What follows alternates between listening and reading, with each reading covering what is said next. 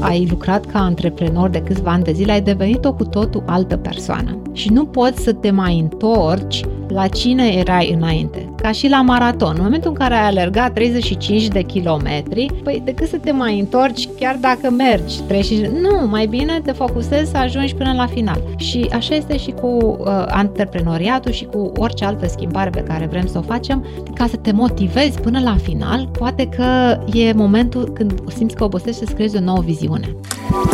Asculți A B C Podcast. Conversații cu arhitecți, designeri și antreprenori creativi gata să împărtășească din experiența lor antreprenorială cu Armina Popeanu.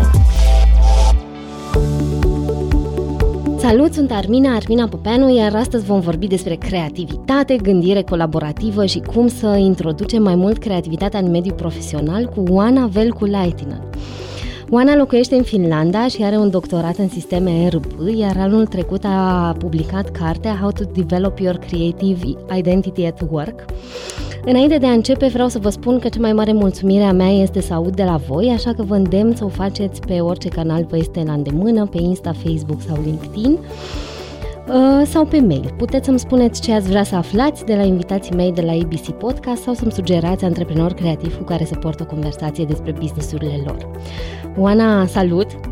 Salut, Alvina! În primul rând îți mulțumesc că ai acceptat invitația mea de a înregistra în studioul însuflețit de masa din marmură Mina Concept și iluminat de Insignis și neoniș, cu atât mai mult cu cât locuiești în Finlanda și ești doar pentru câteva zile în oraș. Bine ai venit! Bine te-am găsit! Acum vreo trei ore am aterizat în București. Yay! Și mă bucur să încep experiența românească alături de tine cu o discuție care sper să inspire pe ascultatorii noștri. Sunt sigură. Finlanda. Hai să ne spui cum ai ajuns în Finlanda. Zici că ai ajuns din întâmplare, datorită destinului, dar și a neîmplinirii tale vis-a-vis de domeniu și poziția de la job. Cu toate astea, eu știu din conversațiile cu tine că ai o relație strânsă cu România și cu familia ta de aici. Povestește-mi un pic cum e Finlanda pentru tine și cum a fost întreaga adaptare după ce ai plecat după studii. Da, Finlanda a fost pentru mine inițial, după ce am terminat uh, A S E-ul, Relații Economice Internaționale, okay, și am lucrat un an aici în București, a fost uh, o soluție temporară să mă respecializez, uh, asta am crezut eu. Uh, și am ajuns acolo cu o minte foarte uh, hotărâtă că mă voi întoarce în România. Uh, însă s-a întâmplat să primesc uh, o poziție de doctorat și am considerat că e o ofertă care merită un singur răspuns afirmativ și am zis da. Uh, Finlanda uh, pentru mine este o țară în care uh, în fiecare zi mă uh, încerc să lucrez cu mine, pentru că uh, nu pot să spun că uh, sunt o persoană care uh, din punctul meu uh, ca personalitate mă potrivesc o sută la sută cu spiritul uh, finlandez. Spiritul finlandez este mai singuratic, uh, mai uh, concentrat pe propria viață, ceea ce este de admirat, însă eu sunt o persoană mai sociabilă și din cauza asta zic că în Finlanda pentru mine este, în fiecare zi este o provocare să, să-mi regăsesc puterea, echilibru dintre dorința de socializare și dorința de către introvertism. Uh, și probabil că din cauza asta, uh, din cauza culturii finlandeze, eu am ajuns, uh, nu știu, să zic, să fac ceea ce fac acum, să, uh, să scriu, pentru că m-am, m-am gândit că dacă tot uh, uh, viața mea socială e așa de uh, minimă, minimalistă, uh, am zis ok, o să mă apuc poate să și scriu. Nu, acum glumesc puțin, uh, chiar am, sunt pasionată de psihologia creativității. Însă, da, contează foarte mult mediul în care te afli, influențează foarte mult alegerile pe care le faci. Unii facem alegerile într-un mod foarte inconștient, alții mai puțin conștienți. În cazul meu, cred că a fost undeva pe la mijloc. Am fost conștientă că, ok, dacă sunt în Finlanda, este momentul să, să-mi urmez pasiunile, ca să, ca să pot să simt că mă bucur de libertatea asta, că de fapt Un alt lucru pe care l-am apreciat foarte mult în Finlanda a fost sentimentul de libertate. Uh, nu știu, cred că probabil în România m-aș fi stresat foarte mult cu tot fel de stereotipuri, cum sunt privită de alți oameni, uh, pentru că sunt genul ăsta de persoană care, deși am o anumită vârstă, tot mai petrec momente când mă gândesc, da, ce zic alții despre mine? Da, uite ce grijă pe capul meu. Și încercând să scap de chestia asta, ce zic alții despre mine, uh, în Finlanda, este mai bine în sensul că știu că altora nu le pasă de mine și mi-am, mi-am ales să-mi urmez pasiunea, mi-am, m-am simțit încurajată, bineînțeles, de soțul meu, care a zis, din punctul meu de vedere, nu contează ce faci profesional, atâta vreme cât te simți împlinită. Și am zis, ok, ești ok cu faptul că o să trebuie să fac foarte mult networking, să plec de acasă, să mă întâlnesc cu persoane, bărbați, femei. I-a zis, da, eu sunt de acord cu chestia asta și uite, în Finlanda, împinsă mai mult de dorința de a socializa și de vântul, spiritul libertății, am ajuns să fac ce fac acum. Am scris o carte și acum mă bucur să vorbesc cu persoane ca tine despre mesajul din carte și nu numai, despre ceea ce înseamnă să fii antreprenor în Finlanda sau în România. Deși de aștept România să povestim și despre carte și despre antreprenoriat. Vreau să te întreb cum a fost pentru tine experiența de predare, pentru că timp de nouă ani ai lucrat în cercetare și ai predat în Finlanda la Hanken School of Economics mm-hmm. și la Aalto School of Business. Domeniul tău de specialitate fiind sistemele informatice. Cum a fost întreaga experiența asta de a preda în mediul academic? Te întreb și pentru că, pe de-o parte, mie mi se pare că tot procesul de a preda este un proces în care intră foarte multă creativitate mm-hmm. și te poți reinventa foarte des și în același timp e destul de rewarding. Da, e o întrebare foarte, foarte bună. Și uh, la, mie mi-a plăcut dintotdeauna să, să predau uh, și când eram uh, încă la, uh, lucram la universitate, uh, am predat, însă în momentul ăla încă nu descoperisem uh, creativitatea.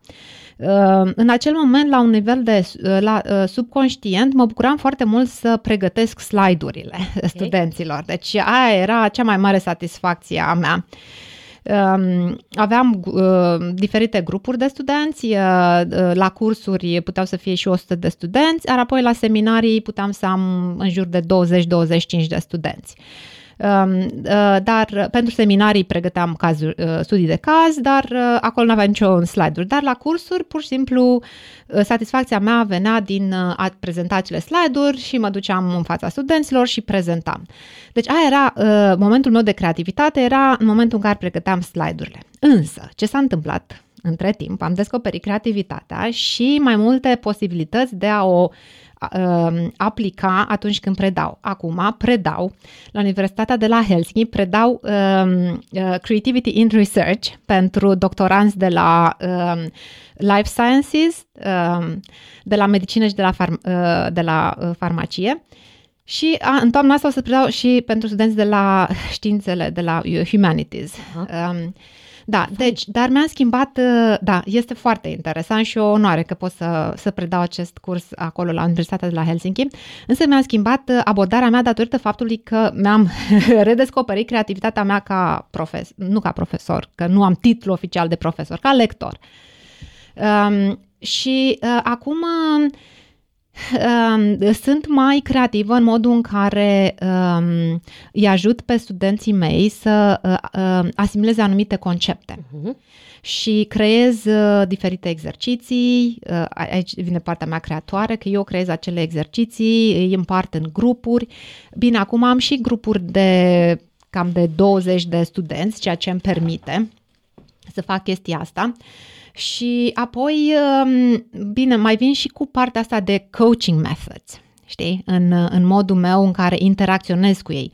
Deci ceea ce s-a schimbat din modul meu de, de a preda studenților dinainte de creativitate și după creativitate, am devenit mai curajoasă să inventez metodele mele și exercițiile mele prin care să-i ajut să înțeleagă anumite concepte și datorită faptului că sunt specializată și ca în calitate de coach, uh, sunt și mai curajoasă să uh, pun mai multe întrebări. A B C, A Business of Creativity Podcast, este parte din platforma de educație antreprenorială pentru creativi, Antreprenoriat Creativ punct ro. Apropo de coaching, ai simțit o chemare și ai studiat și te-ai certificat apoi în coaching și în neuroștiință. Uh, ai, ți-ai pus de fapt o groază de întrebări uh, pe măsură ce ai avansat cu cercetarea pentru teza de doctorat, cum funcționează creierul uman, care e o întrebare atât de mare și de uh, profundă, ce îi motivează pe oameni să se schimbe în bine. Eram curioasă dacă ai găsit răspunsuri la aceste întrebări. Uh, încă, încă mai lucrez la, la uh, întrebările astea, ce îi motivează pe oameni să devină mai buni, să-și descopere partea bună și partea generoasă din ei. Încă mai lucrez la asta, însă, într-adevăr, uh, am descoperit dorința de a deveni coach în timp ce făceam cercetare în firme finlandeze și stăteam de vorbă cu diferiți uh, de exemplu, chief financial officers sau cu um, alte persoane din marketing sau din uh, contabilitate care foloseau sisteme informaționale. Și stăteam de vorbă cu ei și îmi dau seama că uh, oamenii ar avea nevoie de cineva care să-i ajute, să-i motiveze să înțeleagă mai bine, în primul rând, rolul pe care l-au ei în firmă și apoi rolul pe care tehnologia poate să-l, uh-huh. să-l aibă în, în ceea ce făceau ei profesional. Deci am simțit chestia asta că ei erau puțin cam confuzi. De ce, de ce trebuie să folosim sisteme E R P? Și atunci m-am gândit, băi, dar chiar nu există altceva, cineva și cine poate fi acest cineva? Și așa am descoperit că există aceste ființe umane numite coaches și care, de fapt, un coach e cineva care te ajută să-ți clarifici puțin gândurile, dar este un lucru extraordinar. Și așa am ajuns eu să studiez coaching-ul, dar metoda, sunt alte metode de coaching din punct de vedere al neuroștiinței, cum funcționează creierul nostru uman. Și revenind la întrebarea dacă mi-am dat seama cine, cum putem să ajutăm pe alții, să-i motivăm, să, să-și descopere partea bună din ei, motivația, cum să contribuie uh, uh, cu impacturi pozitive în comunitatea lor, cred că este o, o, ceva fundamental. În primul rând, noi, cei care, în momentul în care interacționăm cu oameni, să le transmitem încrederea, că avem încredere în ei, că au calități. Deci, asta cred că este, din tot ce am experimentat eu până acum, în toți anii ăștia, de fiecare dată când întâlnești un om, în mintea ta să te duci cu intenția asta, acest om are calități. Chiar dacă, na, nu, poate unii au mai puține de, m- calități și mai multe defecte, dar nu contează. Să fim concentrați pe ce calități au acești oameni și cum putem să-i ajutăm să, să le folosească mai mult. Adică să le dăm încredere până exact, la urmă, exact, nu? Exact, exact. Ei însăși. Da. Ok, ce fain. Uh, ajungem la partea mea preferată, creativitatea. Astăzi uh, lucrez ca specialist în creativitate și gândire colaborativă. Ai publicat o carte anul trecut, de care aminteam la început, How to Develop Your Creative Identity at Work.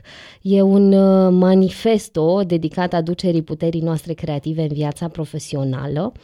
Cum uh, ți-a venit în primul rând ideea de a, de a scrie o carte? Adică de ce ai ales, uh, de ce ai ales să scrii? Era pe perioada, uh, știu că mi-ai povestit că era pe perioada pandemiei, ai și băieți da, mici. Da. Da, a fost pe perioada pandemiei, dar dinainte de pandemie, pandemia, nu mai știu, prin două mii douăzeci, prin martie ceva a început, eu dinainte de asta începusem să flirtez cu ideea de a scrie o carte și uh, această idee, știi, ca în filmul ăla Inception, știi, când îți spune cineva o idee în minte, inițial o respingi, o respingi, dar ideea începe să, să crească, să, să rădăcinile uh, se, se adâncesc în minte și în, în momentul în care care încep să apară și florile și copacul cu toată ideea, atunci îți dai seama, ok, timpul de acțiune. Așa a început la mine cu cartea. Um, ideea a început cu câțiva ani înainte, când cineva mi-a zis, o cunoștință, mi-a zis, păi, hai să scrii și tu o carte. Și eu eram abia la începutul antreprenoriatului, de-abia mă concentram să-mi găsesc clienți, mă concentram să-mi fac pentru fiecare client uh, training special, personalizat, uh, deci chiar n-aveam nevoie de, de scris o carte. Însă, așa, în timp, cu cât m-am început eu să cercetez mai mult uh, ce, ce se scrie în domeniul uh, cercetării, prezentării academic despre creativitate, am zis nu, vreau să vin și eu cu abordarea mea pentru că mi se părea că ceva lipsește și sunt un fel de geek, ai putea spune, că am zis o să îndrăznesc și eu să scriu o carte. Sunt multe că, nu știu, cred că dacă dăm creativity ca Google, pe Google, multe cărți despre creativitate. Eu am vrut să, să o scriu într-un mod mai, nu știu, cu reverență, pentru că eu cred că uh, suntem, acum intrăm puțin în domeniul spiritual, uh, suntem niște ființe umane, dar suntem energie întrupate. Și uh, când am venit în viața asta, uh, corul, uh, partea centrală a energiei este creativitatea. Și din cauza acestei credințe pe care am, am vrut eu cu foarte multă reverență de asta, uh, am vrut să, să, să scriu, dar într-un mod mai științific, știi? Și m-am apucat și mi-am dat seama că nu era greu, pentru că am doi băieței și vreau să mă și dedic și lor o parte din timp. Și mi-a fost destul de, de greu, dar uh, am fost foarte, foarte motivată pentru că am vrut să... Ăsta a fost, într-un fel, primul meu vis, pentru că să scriu o carte pe creativitate. Până acum tot ce am făcut, am făcut doctoratul pe sisteme R P, le-am făcut pentru că societatea are, avea nevoie de ele. Mm. Um, am făcut cercetare ce a urmat după doctorat, din nou, că societatea avea nevoie. Dar cu cartea asta pe creativitate am zis, ok, știu că societatea are nevoie, să, fiecare om are nevoie să-ți înțeleagă mai bine puterea creatoare, dar e și puțin de, nu știu, puțin de uh, egoism din partea mea, că am zis, nu, eu chiar cred că e nevoie de și de cartea mea pe Google. Ok. Um, cât a durat întregul proces? Păi cum ziceam, am apucat, uh, cred că de prin toamna lui uh, uh, două mii nouăsprezece, m-am apucat să scriu primele versiuni. Și nu, nu, nu-mi ieșea. Și culmea a făcut că atunci când a venit pandemia, uh, am trecut la o nouă versiune și atunci am simțit că da, asta este. Și deci, per total, mi-a luat cam vreo doi ani ca să, ca să termin partea de final, până când după aia am început să caut case de editură care să-mi publice cartea, pentru că îmi dau seama foarte bine că, ca și în orice domeniu de antreprenoriat și ca designer, ok, ai cea mai fantastică idee, să faci un nou design de cești de cafea. Dar dacă nu găsești o metodă de a le promova, atunci ele o să rămână acolo într-un raft al magazinului, prăfuite, și poate că doar câțiva norocoși care se întâmplă să fie în magazin o să cumpere ceștile. Dar, da, și din acest motiv eu am vrut ca să am ajutorul unei case de edituri să mă ajute cu partea asta de promovare a, a cărții, ca să mă asigur că mesajul cărții ajunge la cât mai multe persoane care au nevoie să-și înțeleagă latura creatoare. Și acum că ai mai bine de jumătate de an uh-huh. de când a apărut cartea, da. Ți se pare că a ajuns mesajul? Am fost contactată de, de persoane pe care nu le cunosc, care au zis că mi-au, mi-au citit cartea și le-a plăcut foarte mult și da, am fost foarte... Știi, partea asta de când simți că ai făcut ceva bun pentru alții. Uh-huh. Um, și m-a bucurat foarte mult. Uh, în timp, în ceea ce privește vânzările din punct de vedere al, al numerelor, da, am, am ceva vânzări, nu pot să zic că este bestseller, dar la un moment dat, din punct de vedere bestsellerul pe, pe Amazon era ceva de genul numărul patruzeci uh, la parte de H R și uh, Management Sciences, la categoriile alea, am fost surprinsă, dar m-am bucurat. Um, dar eu nu, deci nu știu, chiar nu știu ce s-a întâmplat. Casa de editură, ei au metodele lor, tehnicile lor de, de sales și marketing, dar m-am bucurat de acel scurt moment când am fost pe locul patru. Dar pare că și tu ai făcut o promovare intensă. Da, eu, uh, promovarea mea a fost în, în a, uh, am avut strategia asta cu podcasturi, uh-huh. vorbind acum ca antreprenor. Trebuie să ne alegem strategiile noastre și eu am considerat că Um, trebuie să găsesc o cale cu care mă simt eu și mai comod uh, și uh, în care mesajul meu poate să, să fie cel mai eficient. Și am considerat că podcasturile este această metodă și am, am fost la câteva podcasturi. Tu, de fapt, ești prima și așa mă bucur cu care stau de vorbă față în față. Până acum au fost online. Eu, toate pe Zoom. Da. Dar mă bucur că avem această conversație live. Aș vrea să setăm așa un teren comun pentru conversația noastră, dar mai ales pentru cei care ne ascultă, și să-mi spui ce este creativitatea și ce este creativitatea profesională. Da, astea sunt niște întrebări care în aparență par simple. Ce e creativitatea? E cea mai grea întrebare.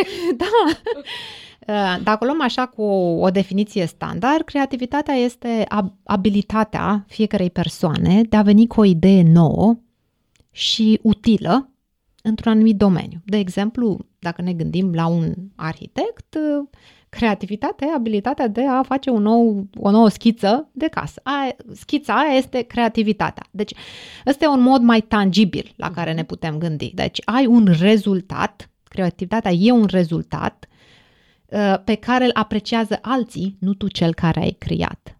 Alții zic, da, asta e original, design, schița asta de casă e originală și plătim pentru că tu ai fost uh, capabil să ne oferi ceva satisfăcător. Deci asta, uh, creativitatea e un rezultat original și pentru care cineva este dornic să plătească. Însă, uh, acum din, din punct de vedere psihologic, uh, creativitatea, uh, și așa cum o văd eu, este ca o identitate, e ca un fel de a fi, ca un fel de a trăi. Uh, este un mod în care tu privești lumea. E un mod în care, uh, de exemplu, dacă ne gândim tot în domeniul arhitecturii, în momentul în care citești ce, ce aveți voi, arhitecții, de citit acolo, îți pui întrebări. Aia e modul de a gândi și creativitatea profesională. Modul în care tu ești capabil să-ți pui întrebări, să um, question assumptions, să, să pui sub semnul întrebării niște, niște presupuneri care în domeniu sunt considerate, da, asta e, păi facem o casă cu acoperișul ascuțit, știi? Și um, um, asta e în domeniul arhitectural, uh, dar în orice domeniu profesional, creativitatea este această uh, abilitate de uh, a zice, păi ce-ar fi dacă am face lucrurile, dacă am face acoperișul rotund sau plat sau mai știu eu cum. Acum nu intru la partea cu dacă e ok să faci un acoperiș plat, poate că nu e așa de bine din punct de vedere al ploii, dar uh, asta este partea cu creativitatea. Uh, când vine vorba din punct de vedere psihic, ca uh, identitate, ca mod de a fi, la început tu, uh, ca individ, îți pui tot felul de întrebări până când ajungi la acea soluție care să fie fezabilă. Uh-huh. Um, cum ar trebui, apropo de asta... Uh, Conversația noastră curge cumva fluid. Următoarea mea întrebare era cum ar putea, cum ai putea ca arhitect designer să-ți exersezi creativitatea altfel decât, mă rog, prin munca de zi cu zi. Mă gândesc la asta pentru că arhitecții și designerii sunt în, conform definiției lui James Kaufman, sunt în prosi, nu? Mm-hmm. Categoria profesională care creează constant for a living, ca o profesie, prin prisma profesiei, mă loc. Bineînțeles, personalitatea creativă poate fi educată prin experiențe, printr-un mod curios de a fi, dar cum, cum se simte la tine? Cum ar putea arhitecții, designerii să-și exerseze mai mult creativitatea? Eu ceea ce încurajez și pe arhitecți, și pe designer, și pe studenții mei și ceea ce fac și eu, este să ne aducem în viața de zi cu zi niște obiceiuri de, okay. ca, pentru a sprijini gândirea creatoare. Și aceste obiceiuri, bine, diferă de la, pot să vede, difere de la o persoană la alta, însă poate să fie ceva foarte simplu ca, de exemplu, să, să-ți dai seama, să ai tu self-awareness când ai lucrat foarte mult și să zici, ok, acum e momentul să iei o pauză. Uh, chestia asta, să iei o pauză, să nu ne fie frică, să luăm o pauză, să credem că, vai, deci acum sunt lene și nu fac nimic. Nu, iei o pauză, mergi la o plimbare, uh, pentru că să-ți lași partea de subconștientul să, să-ți lucreze. Deci asta, asta este un obicei. Obiceiul de a ști când să iei o pauză ca să-ți fie fertil pentru gândirea uh, creativă. Um, sunt alte obiceiuri pe care uh, uh, uh, iar la fel îi, uh, îi uh, încurajez pe studenții mei, este să-și uh, facă un fel de uh, o, o sequence uh-huh. a activităților pe care le o um, să-și facă secvență, secvența activitățile okay. pe care le fac zilnic și să, să se asigure că motivația lor sau nivelul lor de energie este cât mai înalt posibil atunci când au o activitate mai importantă, mai dificilă. De exemplu, să zicem, dacă ai un proiect la care trebuie să lucrezi mâine, să te gândești, măi, eu, care, care parte a zilei este mai, am, în care parte zilei am o, o energie mai, mai, mai înaltă și atunci să-ți aloci timp pentru acea activitate mai dificilă și apoi, de exemplu, să răspunzi la e-mail-uri sau să vorbești la telefoane, să ți le aranjezi în momente când simți că uh, ești așa, mintea ta intră așa mai pe o um, frecvență mai, uh, mai uh, somnolentă. Dar asta necesită multă disciplină. Da, păi da, dar asta e toată chestia cu... Încă o chestie, eu cred că și din ceea ce am studiat, asta e concluzia la care am ajuns eu, că persoanele care sunt creative, care realizează ceva inovator în societate, sunt foarte disciplinate. Și, de exemplu, cu scrisul cărții mele. Păi da, eu am scris la carte în fiecare zi. Și pentru mine prima parte a zilei, de dimineața până pe la ora două, erau momente foarte intense de scris, de scris, apoi știam că trebuia să iau o pauză și mai scriam între șase și șapte, ceva de genul ăsta. Dar e disciplină. Dar chiar vreau să te întreb care sunt... Care sunt obiceiurile care te-au dus pe tine la uh, rezultatele dorite? Știi? Care e tiparul, rutina, poate ritualurile? Da, asta este uh, plimbarea de care uh, okay. taking a break. Pentru mine taking a break era să merg la o plimbare. Vorbind de Finlanda. Finlanda okay. și te aștept acolo la o plimbare cu mine. Uh, dar iarna. nu iarna, sau vreau să zic să vim așa pe toamnă când sunt culorile alea superbe de roșu și ruschea, e o culoare specială. Tu ca arhitect trebuie să vii să vezi culoarea ruschea. Da, deci în Finlanda um, e foarte ușor să găsești locuri unde să te plimbi, să fii numai tu cu gândurile tale. Și pentru mine asta, asta m-a aj- chiar, chiar aveam nevoie de chestia asta zilnic, să ies, să-mi iau gândurile. Deci gândirea mea creativă trebuie să fie scoasă la plimbare. Nu poți să, altfel dacă mă ții în casă sau numai într-un birou, nu, bă, poate că dau randament, dar nu așa de mult. Trebuie să-mi scot uh, gândirea creatoare la plimbare. Asta e una. A doua, mai făceam și puțin de uh, meditație. Meditație de asta, de mindfulness, uh, uh, de breathing awareness. Nu e nimic ca, știi, mistic. Uh, doar, din nou, uh, prin meditația asta mai... Um, era o, o, o, cream spațiul meu să-mi intru în gândurile mele. Deci plimbare, meditație și... Și astea s-au întâmplat în prima parte a zilei sau în a doua? Sau... Meditația în prima parte a zilei și plimbarea după ora două, când știam că mă aveam o... Între șase și șapte mă aveam de scris și mai aveam nevoie să mai mi-adun gândurile. Și indiferent ce și indiferent dacă... Nu știu, aveai sau noi idei, scriai în fiecare da, zi. Da, da, scriam în fiecare zi pentru că eu am principiu... Am, un, am și eu un principiu... um, Chiar dacă, dacă vrei să scrii o carte, dacă vrei să scrii un articol, trebuie să scrii în fiecare zi, chiar dacă a doua zi o să ștergi ce ai scris în ziua precedentă. Asta vreau să întreb, că uneori... Dar pentru mine, știi, pentru mine ce, cel mai mult mă, mă blochează în momentul în care trebuie să încep ceva și e pagina albă. E, mm-hmm. atunci, știi, e ca un fel de... Eu mă uit la ecran, ecranul se uită la mine și alea sunt momentele în care eu mă cam blochez. Și e blocajul paginii albe, nu? Cei care scriu exact, au, exact. Adică definiția acestui... Acum am găsit o metodă pentru chestia asta, ChatGPT. ChatGPT e prietenul meu. Îl întreb, știu cam care e subiectul pe care vreau să scriu și îi pun întrebări, știi? Și văd ce... Nu, acum sincer, ChatGPT nu te poți baza pe el, că nu e expert. Dar, de știi, în momentul în care văd ce-mi răspunde, zic că nu stai ChatGPT, că am eu o idee mai bună. Și atunci, știi, revin la pagina mea albă. Dar până să apară ChatGPT, mergeam la Mindfulness Meditation și acum, ce-i drept, n-am mai făcut chestia asta, Mindfulness Meditation. Cine mai are nevoie de asta când ai ChatGPT? Nu știu, chiar aș vrea ascultătorii să ne spună ce părere au, ce le place mai mult, să mediteze sau să converseze cu ChatGPT. Da, e o întrebare foarte bună, sunt curioasă. Um, ai acest um, motto, to know fulfillment, follow your creativ- creativity. Um, deci, um, în traducere, dacă vrei să fii împlinit, urmează-ți creativitatea. Prin manifestarea și exprimarea creativității noastre aveam șansa de a trăi o viață cu sens și plină de satisfacții. Mm-hmm. Sunt foarte de acord cu, cu asta, dar eram curioasă la ce fel de creativitate te gândești tu. Oh, super, super, super. În fiecare dintre noi există mai multe impulsuri creatoare, știi? Și e foarte important să ni le cunoaștem.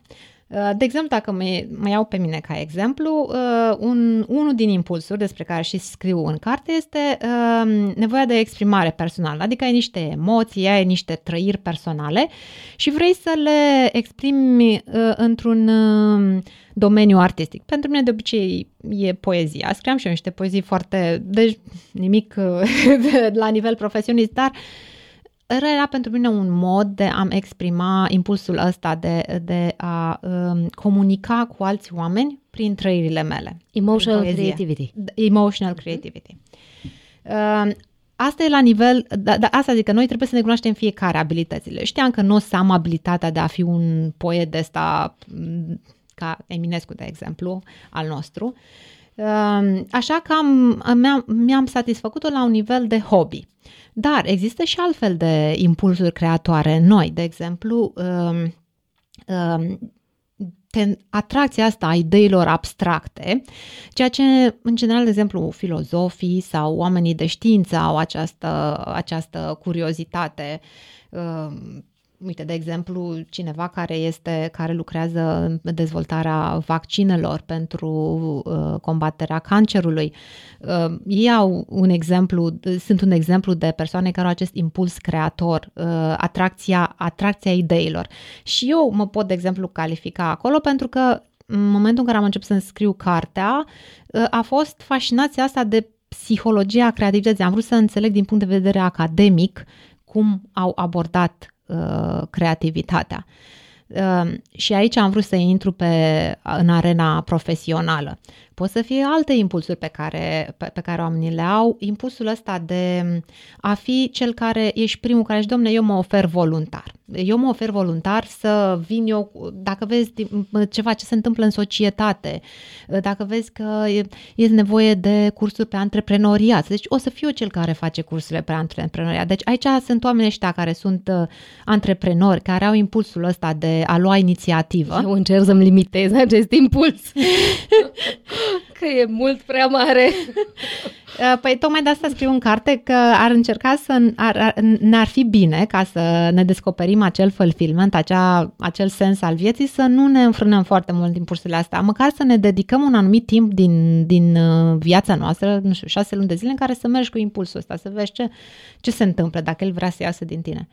Și apoi celălalt, al patrulea impuls creator care poate să fie, este când ești un fel de healer, zic eu, o persoană care uh, simți emoțiile oamenilor și uh, îți dorești să lucrezi cu oamenii. Aici sunt psihologii, coachii, psihoterapeuții. Um, și, deci cam astea ar fi cele, cele patru impulsuri creatoare pe care uh, fiecare dintre noi trebuie să ne le cunoaștem și să ne gândim, ok, la ce nivel? Vreau să rămân la un nivel de hobby cu acest impuls sau vreau să merg în, în arena profesională. Și de asta, cu cartea mea am încercat să, să scot în evidență că este această um, sunt mai multe nuanțe când, când vorbim despre creativitate și trebuie să um, nu că trebuie, acum fiecare face ce vrea cu viața lui, dar eu una, sincer, eu mă simt foarte împlinită din momentul în care mi-am realizat, am realizat că când vorbim de creativitate, nu e numai creativitatea artistică. Uh-huh. E și cea emoțională, și cea de initiative taking, și cea de a, a, idei abstracte, atracția de către idei abstracte. A B C, A Business of Creativity Podcast, cu Armina Popeanu. Insignis este showroom-ul online și fizic, unde găsiți soluții de iluminat, mobilier și decorațiuni pentru spațiul vostru. De la înființarea lor din două mii treisprezece au rămas fideli promisiunii de a oferi produse de calitate superioară și servicii excepționale.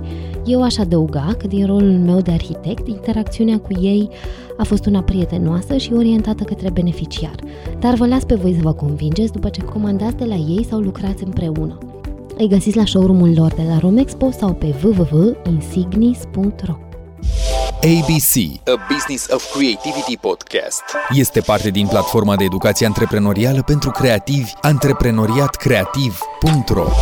Hai să ne gândim la creativitatea în mediul profesional și la clienții tăi cu care lucrezi și faci coaching. Cum, cum îi ajuți pe ei?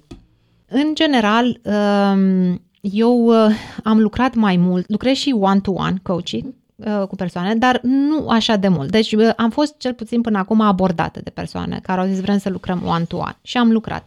Dar eu mă concentrez mai mult să uh, creez uh, pachete de training uh-huh. și lucrez cu diferite firme. Uh, am vorbit deja de Universitatea de la Helsinki, lucrez cu uh, un grup de uh, doctoranzi, uh, din două mii șaptesprezece lucrez cu ei și... Um, Este o combinație de group coaching cu, cu teaching, pentru că eu îi, îi și ajut să înțeleagă din punct de vedere teoretic cum este cu psihologia creativității, dar apoi îi ajut prin coaching să și aprofundeze pentru ei, să-și dezvolte uh, obiceiurile lor uh, creatoare, ca să aibă, ca să aibă o, un fel de creativity mindset în cercetare pe care o fac. Uh-huh. Deci asta fac cu studenții de la universitate, dar lucrez și cu, de exemplu, am lucrat și cu o firmă multinațională din Finlanda și cu ei am lucrat cu change, change agents.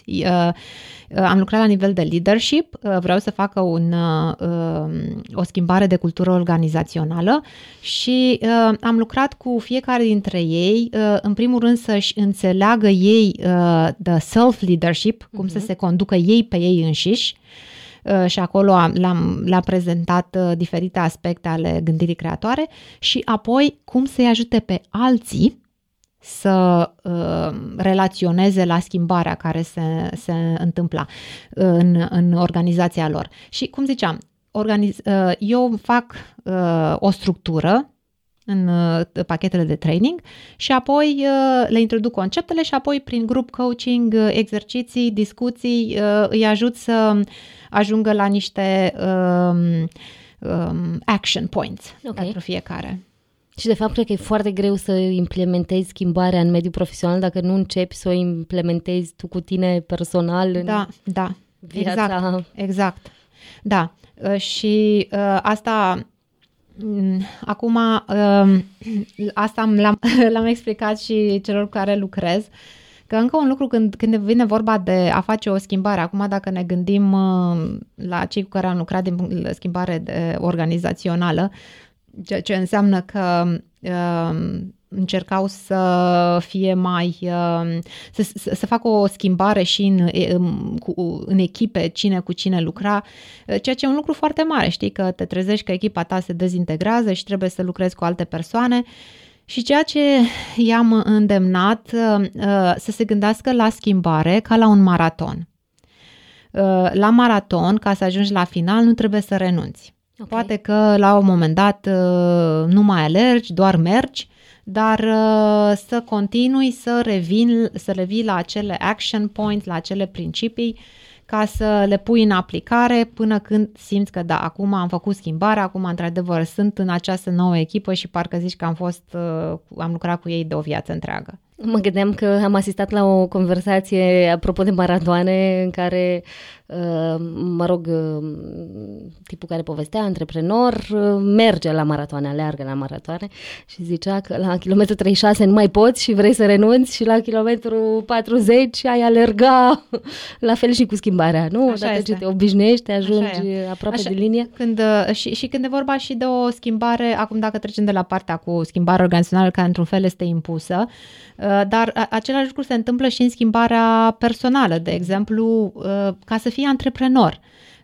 Eu am, am lucrat, cred că de vreo șapte ani, lucrez, sunt self-employed, îmi caut clienții mei și lucrez cu ei, dar nu este ușor și, sinceră să fiu, mă gândesc de multe ori să, să renunț la această schimbare, însă mai e încă o chestie foarte interesantă, că fără să-ți dai seama, în momentul în care ai lucrat ca antreprenor de câțiva ani de zile, ai devenit o cu totul altă persoană și nu poți să te mai întorci la cine erai înainte, ca și la maraton. În momentul în care ai alergat treizeci și cinci de kilometri, păi decât să te mai întorci, chiar dacă mergi treizeci și cinci, nu, mai bine te focusezi să ajungi până la final.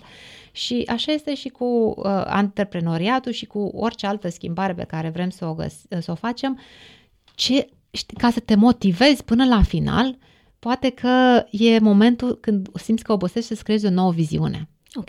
Știi? Să zici, ok, poate că uh, chiar și uh, dacă, dacă ai alergat treizeci de kilometri și credeai că o să termini în, într-o oră, să zicem, și tu vezi că au, ai alergat treizeci de kilometri și au trecut deja o oră și jumate, să nu te panichezi. Deci, ok, îmi creez o nouă viziune și în viziunea asta nu mai concentrez pe cât o să-mi ia ca să mai alerg pe cinci kilometri. Mă concentrez cum o să mă simt eu la final, cu cine o să vorbesc, cu cine o să povestesc de realizarea mea și la fel și cu schimbările astea pe care le facem în viața profesională de, de la antreprenoriat sau orice altă schimbare, Să, să te gândești, ok, eu am pornit acum, nu știu, cinci ani, șapte ani cu gândirea că o să fiu, în cazul meu am plecat cu gândirea că o să fiu coach.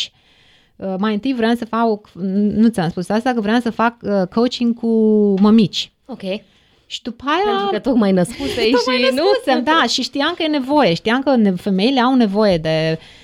Nu, nu toate, nu zic, dar multe femei au nevoie când devin mămici, cum să-și gestioneze relațiile cu soțul, cu, cu soacra, cu mama, cu toți, cu cățelul, cu purcelul, cu toți din casă și am înțeles să fiu coach de mămici. Și am fost o vreme, dar mi-am re, reanalizat viziunea și după aia am ajuns să lucrez cu doctoranzi, am ajuns să lucrez cu uh, acești change leaders, deci... Uh, Toată ideea e că atunci când pornești la schimbare să nu te crispezi și să nu să ții de viziunea, nu știu, asta e perspectiva mea uh, asupra antreprenoriatului și orice schimbări. Să fii abil, să-ți, uh, să fii fluid în modul în care te revezi tu în următorii cinci ani, în următorii cinci ani și, și tot așa și mai departe. Bine, cred că asta e o caracteristică oricum foarte bună pentru a fi adaptat vremurilor care sunt în continuă schimbare. Da, da, da, ai dreptate. În zilele de astăzi nu mai e cum era generația trecută a părinților noștri că terminai A S E-ul, aveai diplomă de contabil și erai contabil până când ajungeai la pensie. patruzeci de ani sau în fine. Exact. Și acum asta, asta este mult mai greu, mi se pare mult mai greu pentru generația noastră că trebuie să ne reinventăm la urma urmei și nu este ușor să te reinventezi. Din cinci în cinci ani. Din cinci în cinci ani, exact. Dar nu știu, pe de altă parte... Eu una mă simt mult mai plină de viață în ciuda tuturor anxietăților pe care le-am trăit în toți anii ăștia, chiar mă simt mult mai uh, puternică și mă cunosc mult mai bine și cred că astea sunt lucruri foarte importante, să ne cunoaștem cât putem noi de bine. Asculți A B C Podcast cu Armina Popeanu. Care sunt provocările oamenilor cu care lucrezi și unde încerci să determini această schimbare prin trainingurile tale? Sunt curioasă de provocări, că mi se pare că sunt o oglindă așa a industriei și a segmentului. Este exact despre ce vorbeam, creativitatea. Mie mi se pare că creativitatea noastră este... Nu, nu ne cunoaștem potențialul creator. Am...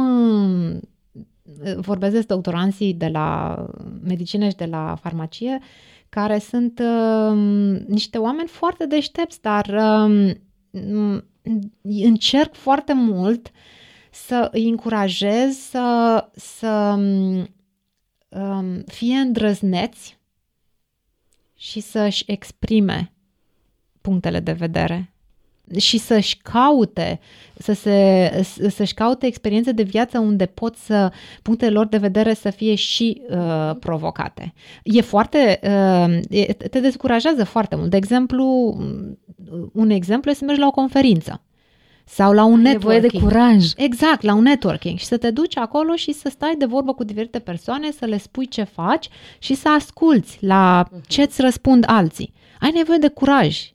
Pentru că de multe ori poate nu toată lumea încearcă să, să îți protejeze ego-ul și te trezești cu niște critici foarte, foarte dure, dar așa sunt experiențe foarte importante pentru că atunci ajungi să-ți, să-ți, aj, îți înțelegi mai bine perspectiva ta și poate că atunci e momentul de creativitate, de, momentul de a-ți schimba perspectiva. Că creativitate înseamnă și chestia asta, schimbare de perspectivă. Uite, vreau să povestim un pic despre intuiție, pentru că tu vorbești un pic despre asta în carte, dar cumva vreau să-ți ridic această minge la, fil, la fileu și pentru că din interacțiunea mea cu antreprenorii creativi văd că este foarte mult despre intuiție în, mă rog, și în actul lor de creație, dar și mai mult în business și eram curioasă să văd... să văd ce părere ai tu despre intuiție, cum ne ajută ea în tot procesul ăsta. Intuiția e preferata ta. Ok. Știi, în cursurile mele de creativitate, un lucru pe care îl spun, din nou, participația, un alt lucru, este că fiecare noi avem creativity strength. Uh-huh. Unii poate sunt foarte buni pe imaginație, să-și imagineze. Dar intuiția, de exemplu, eu consider că puterea mea stă în intuiție. Și intuiția asta ce înseamnă? Vorbesc în carte uh, despre, despre ea, că este foarte greu să ne o înțelegem, pentru că de multe ori putem să ne confundăm cu frica sau cu wishful thinking, să-ți dorești ceva foarte mult și să crezi că da, asta este. Um, dar uh, este și, um, a-ți înțelege intuiția, e, nu este așa de ușor, dar eu încerc să merg totuși... Uh, um, e un exercițiu pe care îl fac în fiecare zi. Și, de exemplu, cu cartea, cum a funcționat intuiția mea? Știam că o să fie o carte niș, știam că nu o să mi-aducă foarte multe vânzări, dar ceva în mine era așa în, nu știu, în oase, în, în sânge, îmi zicea, tu trebuie să scrii această carte. Deci nu contează că plouă, că bate vântul, plânge copilul, e foame, tu trebuie să scrii această carte. Iar la fel, intuiția poate să te ajute și când interacționezi cu alte persoane. Să știi să spun, ok, de exemplu, Armina e o super tipă cu care trebuie neapărat să stai de vorbă. Acolo e intuiția. Alte ori intuiția zice chiar când ești, nici n-a pus să deschizi cealaltă persoană care vorbești. Nici n-am putut să zică nimica, că simți așa o chestie care zice că mai bine ar fi, știi, să, să facem un schimb uh, politicos și fiecare să-și vadă de drumul lui. Iar la fel, cu intuiția este, um, n-am scris asta în carte, dar la concluzia asta am ajuns. Trebuie să înțelegem că intuiția doar vrea să ne uh, aducă pe drumul cel mai benefic nouă. Mm-hmm. Și nu vrea, nicio, niciodată nu ne înșală? Ba da, ba da. Nu, nu. Stai, intuiția ne înșală când nu o înțelegem noi. Ok. De exemplu, când ne este foarte frică. Uh, uite, pot să-ți dau un exemplu când s-a întâmplat să merg la un networking event, să fiu invitată, de fapt, la un networking event de, de o tipă super tare, o altă tipă super tare. Și acolo am întâlnit o persoană care era speaker la evenimentul ăla. Și uh, când am stat de vorbă cu, cu acea speaker, uh, mi s-a făcut puțin frică de ea. Era o tipă de asta, o, o tipă din America, foarte dură, așa, și am avut, intu- intuiția mea a fost că nu i-a picat bine că stă de vorbă cu mine. Și deși persoana care a organizat evenimentul m-a invitat după eveniment să merg și eu cu ele și cu alte business decision maker acolo, nu știu, că era o întâlnire foarte la nivel mare, eu... ca, nu mai spun ca cine, dar pentru că mi s-a făcut frică de acea speaker, eu am crezut că e intuiția. Și okay. Nu, intuiția ta spune că nu, nu trebuie să mergi la acest eveniment. Ce s-a întâmplat în final e că am dezamăgit-o pe organizatoarea evenimentului, că nu am mers cu ea la acel after event party. Și uite, vezi, intuiția. Trebuia să merg pe intuiția că ea era o super tipă și să închid ochii la faptul că speakerul îmi trimisese niște cold vibes, știi? Dar se, suntem oameni și ok, încă o chestie despre care vorbesc în carte este self-compassion, că greșim. Uh-huh. Eu sunt, eu greșesc foarte mult și sunt și, și mă simt foarte prost așa, deci mi-a câteva zile să-mi revin, am așa un self-talk foarte negativ. E moștenire din familie, n-avem ce să facem cu moștenirile de familie, le primim și cu compassion și trebuie să avem self-compassion, să, să ne zicem, ok, de data asta ai greșit, ce, ce poți să înveți, înveți, ce nu poți să nu înveți, nu înveți, mergi mai departe, viața continuă. Ce frumos! Vreau să povestim un pic și despre antreprenoriat, soloprenoriat, freelancing. Tu practici asta în creativitate la propriu. Sunt curioasă cum e experiența în Finlanda. Um... Este, uh, creativitatea uh, este un, uh, deși este un uh, cuvânt, un concept care e paradoxical.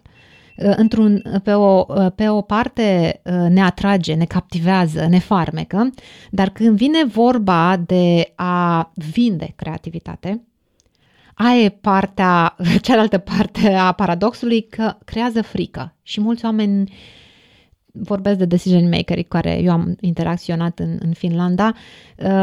E, durează foarte mult timp, e un proces care poate să dureze un an, un an jumate, până când ajungi să semnezi un contract cu, cu o firmă ca să faci training pe creativitate. Nu știu cum este aici în, în România, care este situația, însă Finlanda este cunoscută ca țara de hardcore skills. Ei sunt toți țară de ingineri și m-am...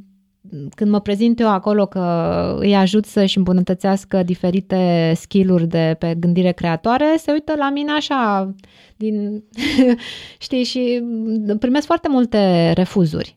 Deci îmi, îmi este, am nevoie de foarte multă reziliență. Okay.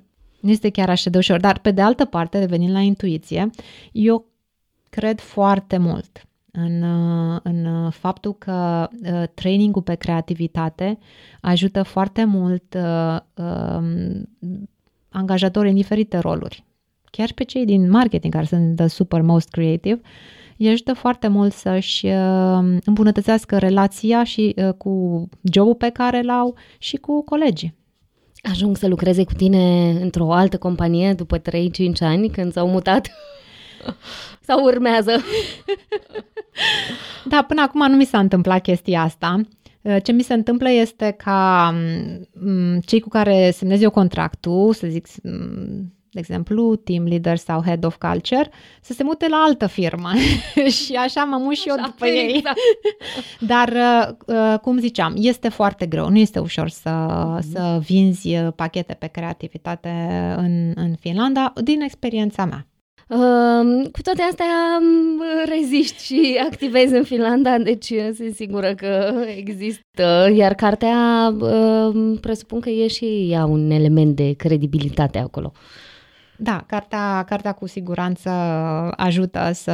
Pentru că, îți dai seama, acest om a scris o carte, deci a petrecut ceva vreme gândind subiectul ăsta. Deci trebuie să știe ceva despre, despre acest subiect, dar vreau să zic repede o glumă și dacă mai avem timp cu rezistatul meu în Finlanda. Cred că, nu știu, asta e o glumă foarte veche din copilărie, mi-a zis-o maică mea. Era o tipă care era însărcinată, s-a dus la doctor, la ecograf, să vadă ce face bebelușul. Și bebelușul era acolo, a, mămica locuia în, în Siberia. Și ce crezi că făcea bebelușul? Zicea, Alioșa nu răcește, Alioșa se întărește. Așa și eu în Finlanda. Nu, primesc refuzuri, dar mă întăresc. Ce drăguț. Mie îmi place că toată lumea care vine aici ajunge la un moment dat să spună o glumă. Deci îmi place mult, e superb. E ceva ce... cu aerul din studio. Exact. Um, vreau să te întreb despre decizii, uitându-te la Oana de acum câțiva ani, la tot ceea ce ai creat din punct de vedere creativ, dar mai ales antreprenorial, ce decizii ai fi putut lua diferit? Sau dacă ai această, acest gând? Da, că am, putut, am okay? acest gând, că ți-am zis, am mult negative self-talk.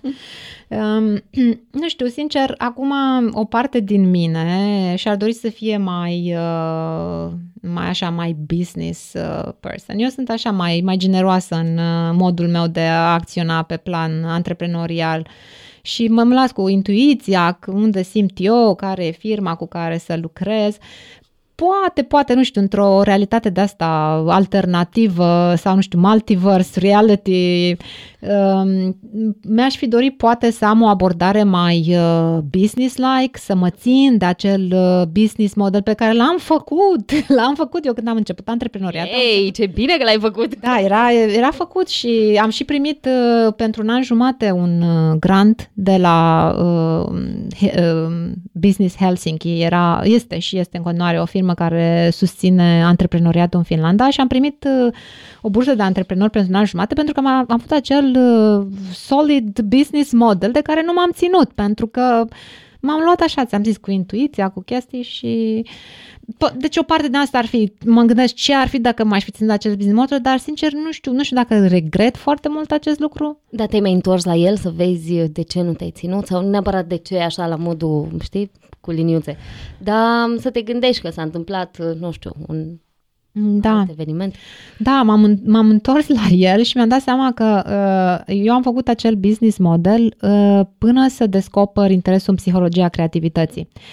Uh, făcusem business model în momentul în care eu eram mai mult focusată pe parte de colaborare, când eu, deci era puțin mai diferit focusul pe tipul de, de firme și de mm. mesajul bis, uh, value proposition, știi? Și din cauza asta am, am, am petrecut foarte mult timp. Am fost la răscruce de, de vânturi și de ninsoare să mă gândesc dacă o iau pe partea asta de, de creativitate sau pe partea de empatie și de teamwork. Uh-huh. De fapt, acum mai fac și chestia asta, că sunt anumite firme care Pare vin, se, da, da, da, se da. potrivesc foarte mult și sunt multe firme care zic, vrem să faci, vin cu, să lucrezi cu noi pe, de exemplu, mai ales firme de astea care sunt de la transformare de la startup la scale-up, trec, trec printr-o creștere exponențială a, a angajaților și atunci zic, hai, vino, vino să faci niște team, team, nu e team building, e working in the team uh-huh, uh-huh. training. Și fac chestia asta în continuare, dar eu m-am îndrăgostit mai mult de creativitate și de asta...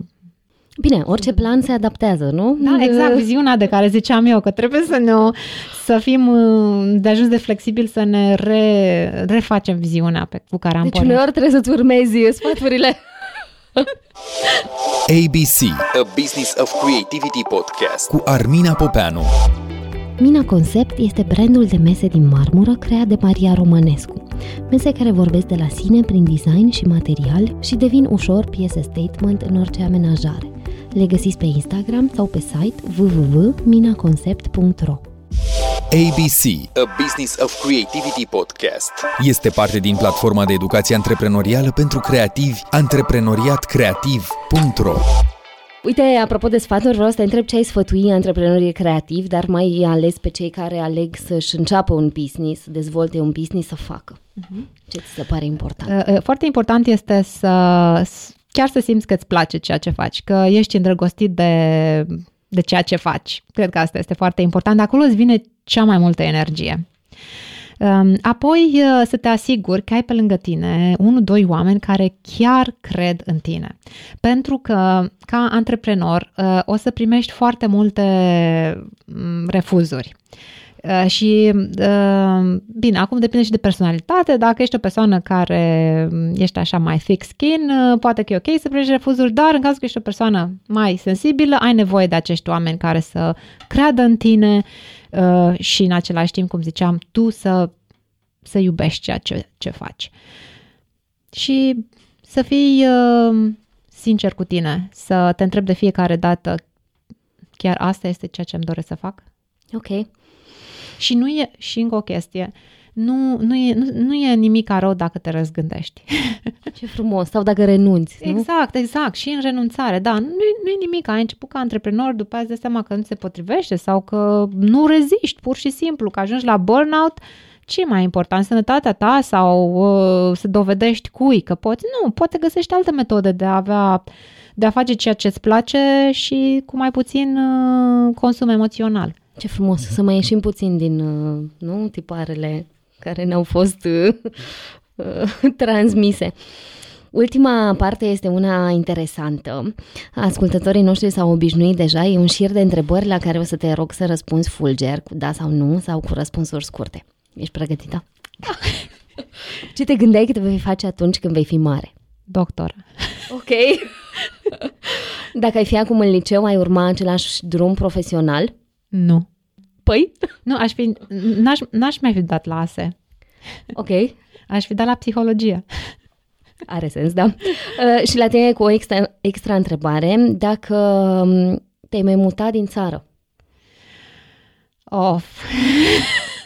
Bine, sau dacă te-ai mutat în Finlanda, nu știu dacă ajută la ceva aceasta. E, asta este foarte greu pentru că îmi iubesc foarte mult familia pe care o am acolo, dar ce-i drept nu mi-e ușor să am inima împărțită între România și Finlanda. Ok. Dacă, da, nu m-aș mai fi mutat din țară, dacă cumva destinul mi l-ar fi adus pe soțul meu aici. Ok, pare că o parte din an nu va duce mai, uh, va duce aici. Care e postura care te învățează pe tine cel mai mult? Antreprenor creativ sau angajat? Uh, creative researcher. Ok. Creative researcher who elicits uh, insights out of chaos. Deci eu așa mă văd, pe cuvânt. Deci cu fiecare companie cu care am lucrat, eu, eu am făcut mai mult niște proiecte de cercetare cu ei, decât uh, le-am, le-am oferit niște idei mai inovatoare decât ceea ce se oferă în momentul de față pe, pe piața de training. Și de asta zic că mă văd ca un fel de creative researcher. Uhum. Pentru că eu am un mare, când ne vorba de antreprenoriat, acum trebuie să mărturisesc cu, toată, cu, cu ascultatorii că uh, eu stau cam prost cu partea asta de să fiu focusată pe money making. um, Bun venit în club, dar nu e un lucru bun. Știu, e un club da, rău. De asta zic, de asta zic că ca antreprenor, uh, majorit, când zici antreprenor, e un om care știe cum să scoată bani și din piatră. Eu sunt un antreprenor poate creativ, cum ziceai tu, care merg cu pasiune, cu intuiție și îmi pun tot sufletul în oamenii cu care lucrez. Și ce semnez acolo la semnarea contractului e bine semnat, dar eu nu sunt persoana care să negociez. Când mă duc acasă, soțul meu îmi zice, hai, spune-mi, spune-mi ce ai făcut. Îi plătești tu să lucrezi cu ei? Sau nu, glumesc. Nu, nu, nu. Dar, da, deci este vorba despre, despre nu știu, acum probabil că ar trebui să mergem la psiholog amândouă, dar da, mă văd ca un creative researcher. Asta chiar îmi place foarte mult. Deci mie îmi place să mă duc la un, într-o, într-o companie, să observ cum lucrează oamenii și să le ofer eu, cum zice mie intuiția, să le ofer soluțiile cum să-și îmbunătățească modul de, de lucru. De asta zic că sunt mai, un fel de, mai mult un fel de creative researcher sau organizational psychologist than uh, majoritatea firmelor care fac foarte mulți bani pe partea de training au deja pachetele de training gata făcute, știi?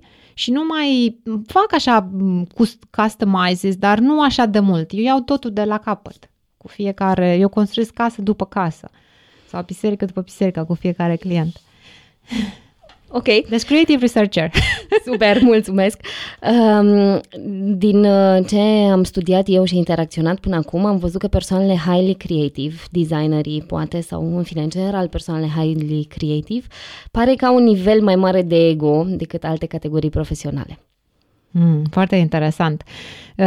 Eu am lucrat foarte mult cu, și cu persoane în mediul academic și cu persoane la nivel de leadership. Și uh, cred că avem cu toții ego-uri mari. Ok, deci da, răspunsul scurt, nu? Ce este succesul pentru tine? Să măsoară în proiecte, în premii, în faimă, în bani, în scurt. Succesul pentru mine până acum e cartea pe care am scris-o. Uh, succesul pentru mine este să mă cunosc pe mine și succesul pentru mine este să simt că pot să ofer iubire. Oh. Reușești să trăiești la nivelul la care vrei din uh, activitatea ta profesională? Din activitatea mea profesională, da, pentru că uh, îmi oferă libertate și flexibilitate. Uh, bine, acum nu, nu e o viață perfectă, cum ziceam, uh, sunt, e și o viață frustrantă. Dar uh, cel mai important uh, este că mă simt uh, liberă să-mi creez eu proiectele care consider că, că sunt uh, importante de adus în, în realitate. Până la momentul de față, nu știu ce să mai fie de acum încolo. Păi uite, următoarea și ultima întrebare este unde te vezi peste trei, cinci, zece ani? Alege tu. Durata? Peste vreo cinci ani. Mi-ar plăcea să mă văd cu familia în România, de exemplu. Ok. Și interesant. Să continui să fac ceea ce fac și până acum, freelancing, să lucrez cu diferite firme și să, atâta vreme cât eu pot să-mi aduc aportul meu în modul meu inspirațional, intuitiv.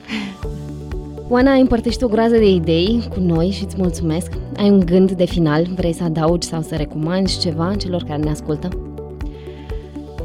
E o onoare să, să vă rog să vă aduceți aminte că în fiecare zi avem șansa de a ne purta cu cei din jur, să fim mai, mai buni sau să fim mai egoiști, și avem alegerea.